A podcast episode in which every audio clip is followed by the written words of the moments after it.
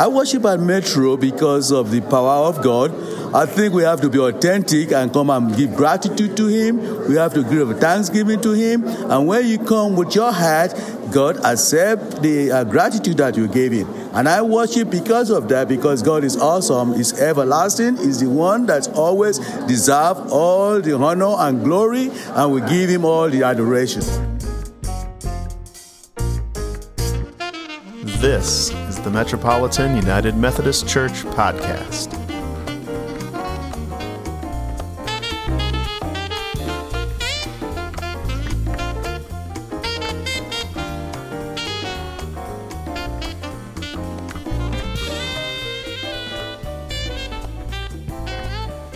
One cross to the other side. Going to the other side. Last Sunday, June the seventeenth, was a very important day in the life of Methodism. It was someone's birthday. Do you have an idea of whose birthday it was? Think back to your confirmation class or your membership class. Whose birthday was it? Just in case you're not remembering, it was John Wesley's birthday. John Wesley's birthday. John Wesley was born seventeen oh three, June seventeenth. He was born in England. He was one of seventeen children that their parents had. Only nine, it said, lived beyond one year old. But John Wesley and Charles, who were the founders of Methodism, were two of those children. They had great parents. John Wesley's father was an Anglican priest. His mother's father was a minister, a cleric, but one who was a dissenting minister. In that day, it was the home that did the schooling most of the time, unless you were of wealth. Susanna Wesley taught the children. It said that as soon as they were able to walk and talk, she taught them to read and to write. She taught them to read scripture. She taught them to memorize scripture. She even taught them Greek and Latin. And once a week, and sometimes in the evening, she would test them to see if they were getting it straight. It's said that Susanna Wesley was the one who was the teacher of morals and values and order.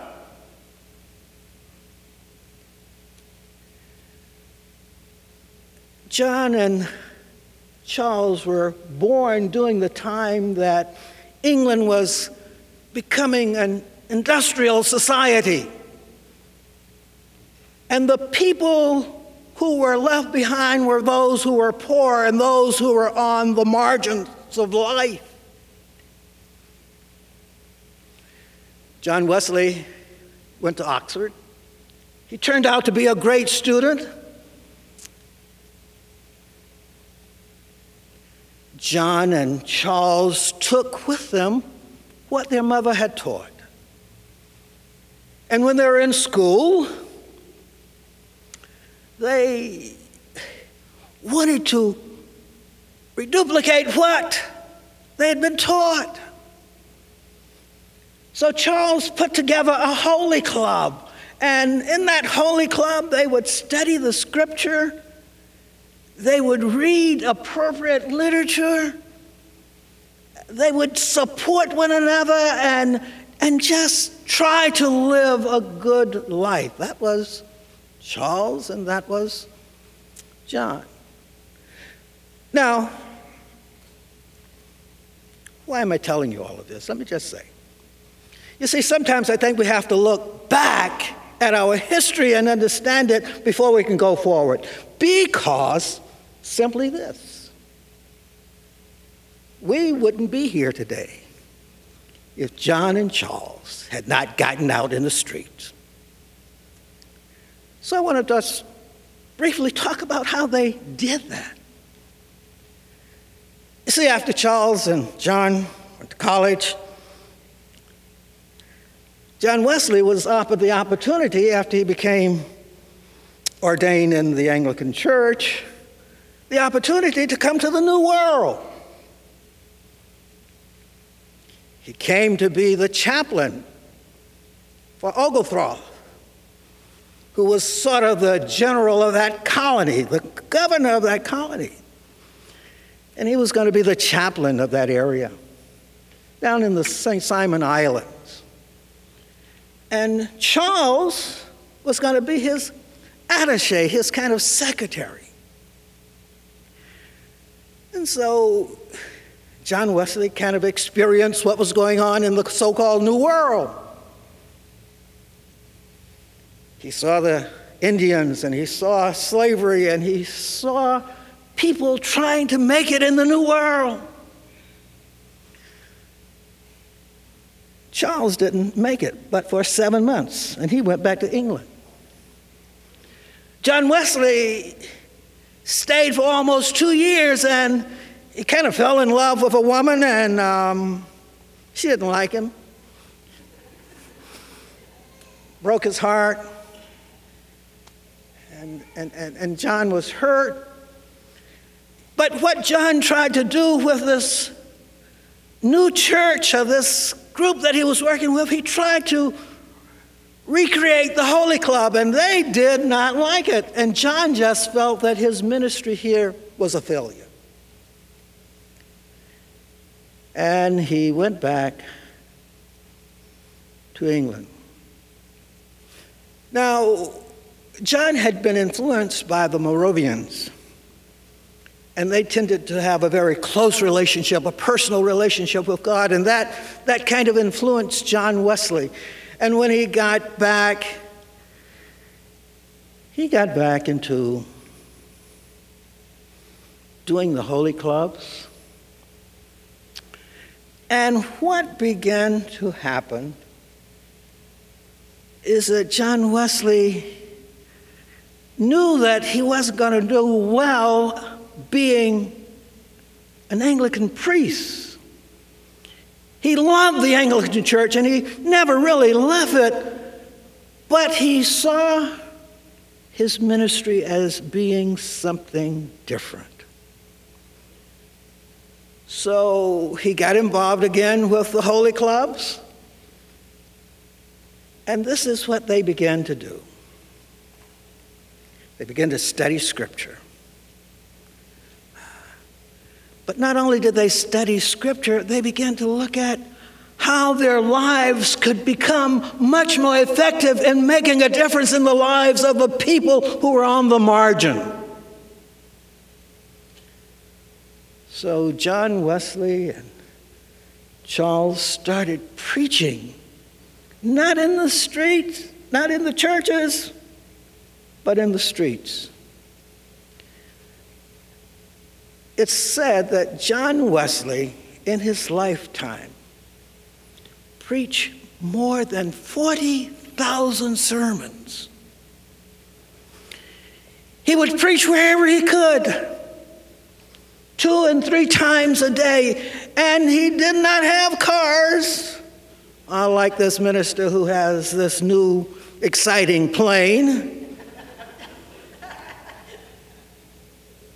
He rode a horse. And it's said that during his lifetime, he rode that horse more than two hundred fifty thousand miles. Can you believe it? what John Wesley and Charles started doing was going to the prisons and visiting the prisoners. Many of them were dead or prisoners, and they would come together and raise money from the class groups that they had, and they would pay off their debts. John Wesley started schools so that children could be educated.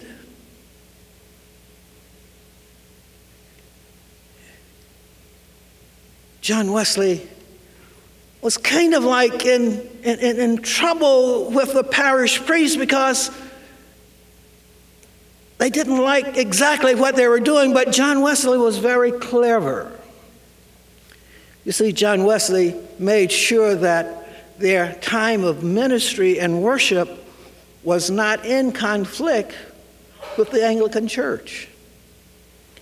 And because of how they started doing things, the people started calling them those crazy people with a method. And that turned out to be how we got our name, the Methodists.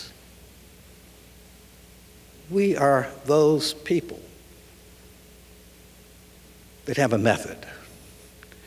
But what John really started teaching was that it was important that we have a personal relationship with Jesus Christ. He taught about spiritual holiness. John Wesley felt it wasn't enough just to do it, but we had to know something more. John Wesley talked about grace, and he talked about prevenient grace. And that's that kind of grace that goes before us, even before we are known. And it stays with us, and it calls us forth. Now, you may ask, what, what does this have to do with the scripture? Well, let me get there. You see, the scripture that was read this morning was one of those scriptures that we kind of know. We've heard it so many times, and, and it's a great story. But if that's where we stop, we miss the power of the parable. You see, Mark's gospel was the first gospel written, even though in the Bible it's number two. It's the shortest gospel. It was written sometimes around sixty to seventy years after the life and death of Jesus. And it was written to different people.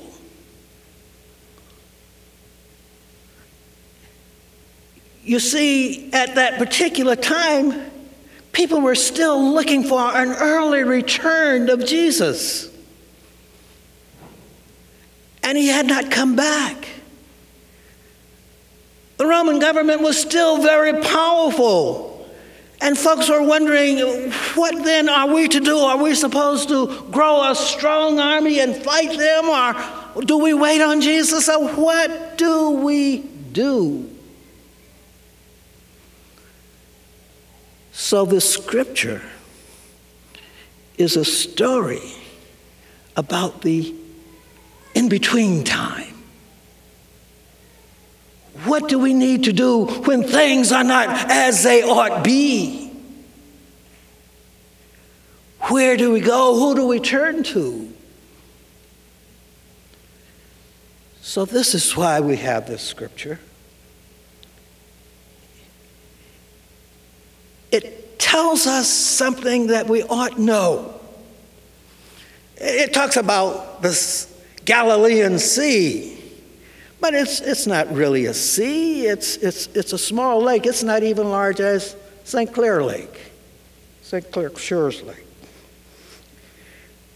And yes, a storm did arise, but the important thing to know about the symbol of the sea is that what does that do? You see, it's the lake, the sea, is the symbol that separates us. It separates us by sometimes class, geographically separates us, sometimes by race, sometimes by politics. It, it, it, it separates us.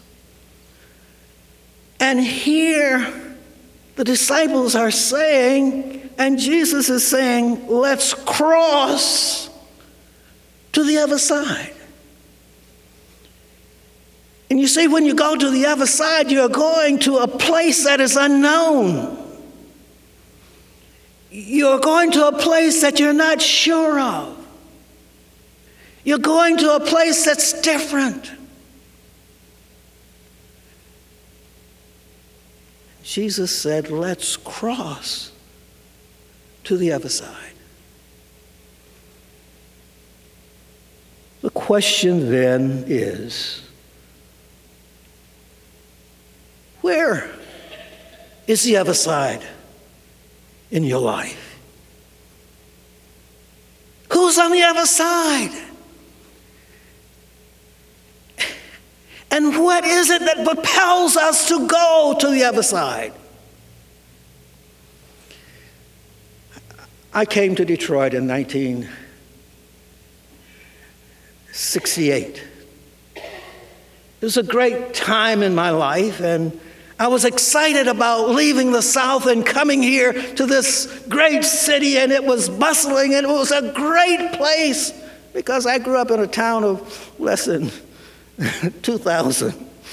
So, so you can imagine what it felt like, my coming here to Detroit. And at that time, I was so excited about the United Methodist Church. There were United Methodist churches all over. In fact, at that time, there were more than seventy-five United Methodist churches in the city. Today, I drive by the building and I see Methodist Episcopal Church. But I don't see those who call themselves Methodists or United Methodists.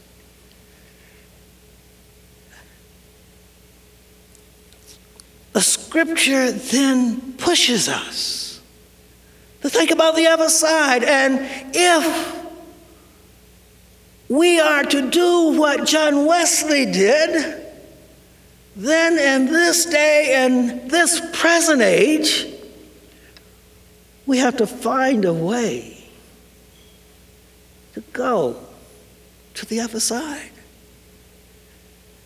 And going to the other side means simply this: trusting God first. Having a personal relationship with Jesus Christ, and know that what Jesus wants more than anything is that his reign about the kingdom is for all people, all people. And that when we think about the other side, it's not a place that's abandoned, it's where God's people are. They may not look like us. They may not think like us. But they are still God's people.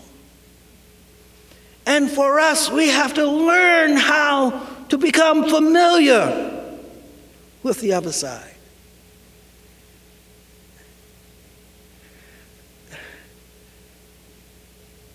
You know, when I, I think about that, that scripture,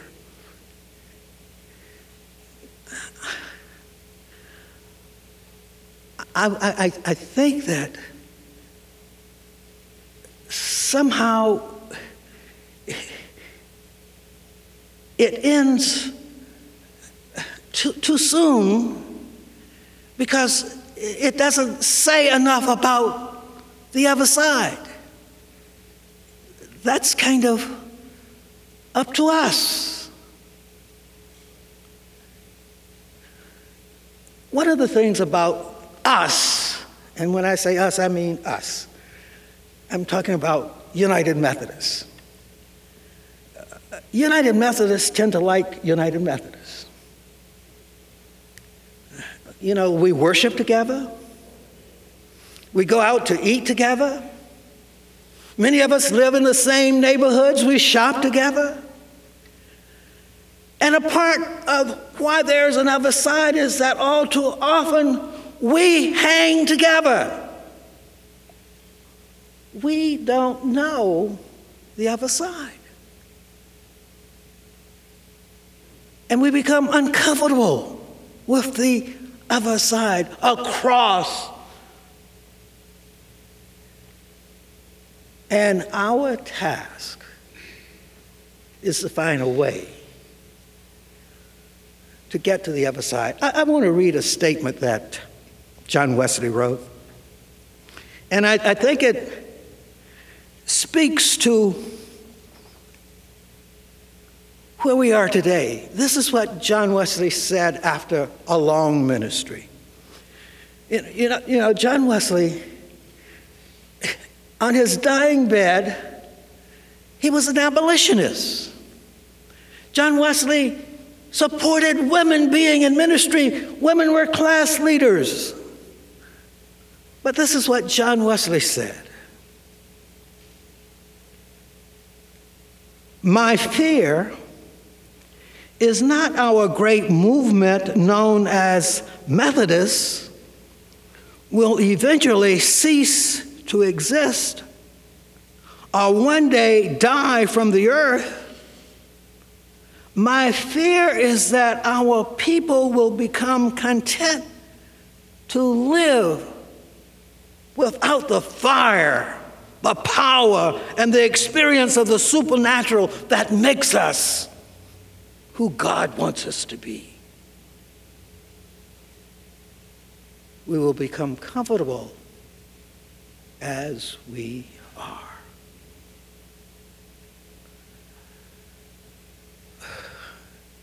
The United Methodist Church is at the crossroad. We're struggling with what we want to be and what we want to do. And and I think until we get back to the fact that what God wants through Jesus Christ is everybody to be a part of it. It doesn't matter who you are, where you are, who you love. God wants you to be a part of God's reign here and now. I, I talked about how I felt when I came to Detroit. And then being in Detroit, I saw the city kind of go down. And now I'm, I'm excited about the city, but the city will not be the great city if all people are not at the table. We are at this time in America and in the world where there is knowledge enough to feed all of the people on the earth, knowledge enough to get rid of so many of the diseases, knowledge enough to make sure that every child is educated. And yet, what do we do? We get caught up in politics. We get caught up in what this denomination ought to do rather than understanding that God calls us. Love one another, to be there for one another, to cross the road and get to know one another.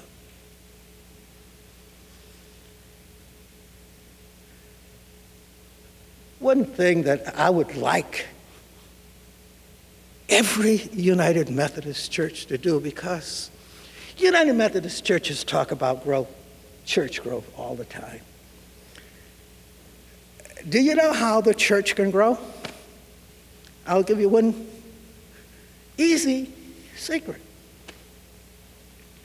Church growth can happen if every person just make one decision. That this year, before the year is out, I will nurture and bring one person to be a part of this church. Not ten, not five, just one. And that you will be the person who nurture them, love them into this fellowship. And just think what could happen. If you, with your knowledge of the church and your knowledge of what Methodism does, make tremendous difference. One last thing, and I'm, I'm, I'm, I'm through. When I think about John Wesley and going into the streets, do you know I would not be here today if it was not for the United Methodist Church. As I said, John Wesley's last letter that he wrote was to Wilberforce. And he wrote to Wilberforce to talk about the need to continue the abolitionist movement in England. And when John Wesley sent the local preachers here to start the church in America, one of the first things that he said was that in Methodism, you cannot own slaves. That was how the church began. And that's why many Africans became Methodists. They became Methodists because of the fire and the power of the message. Do you know when the church was organized here in that first conference,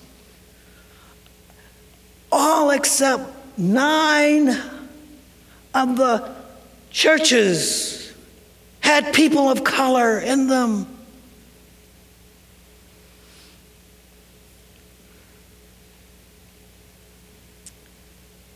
What I'm saying is that I am here today because of the abolitionists in the North who saw to it that in the South there were schools for people of color who had been enslaved.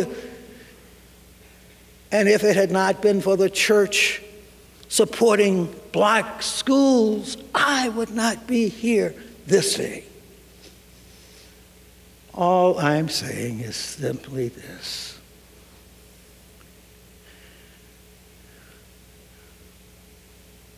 Don't let John Wesley's statement come true.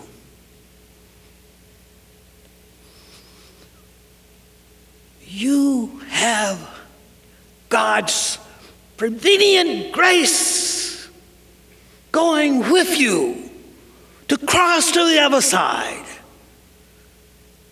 to make sure God's kingdom become a part of this world.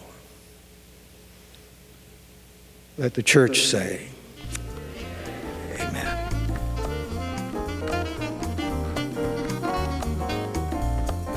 We hope you've enjoyed this edition of the Metro U M C podcast.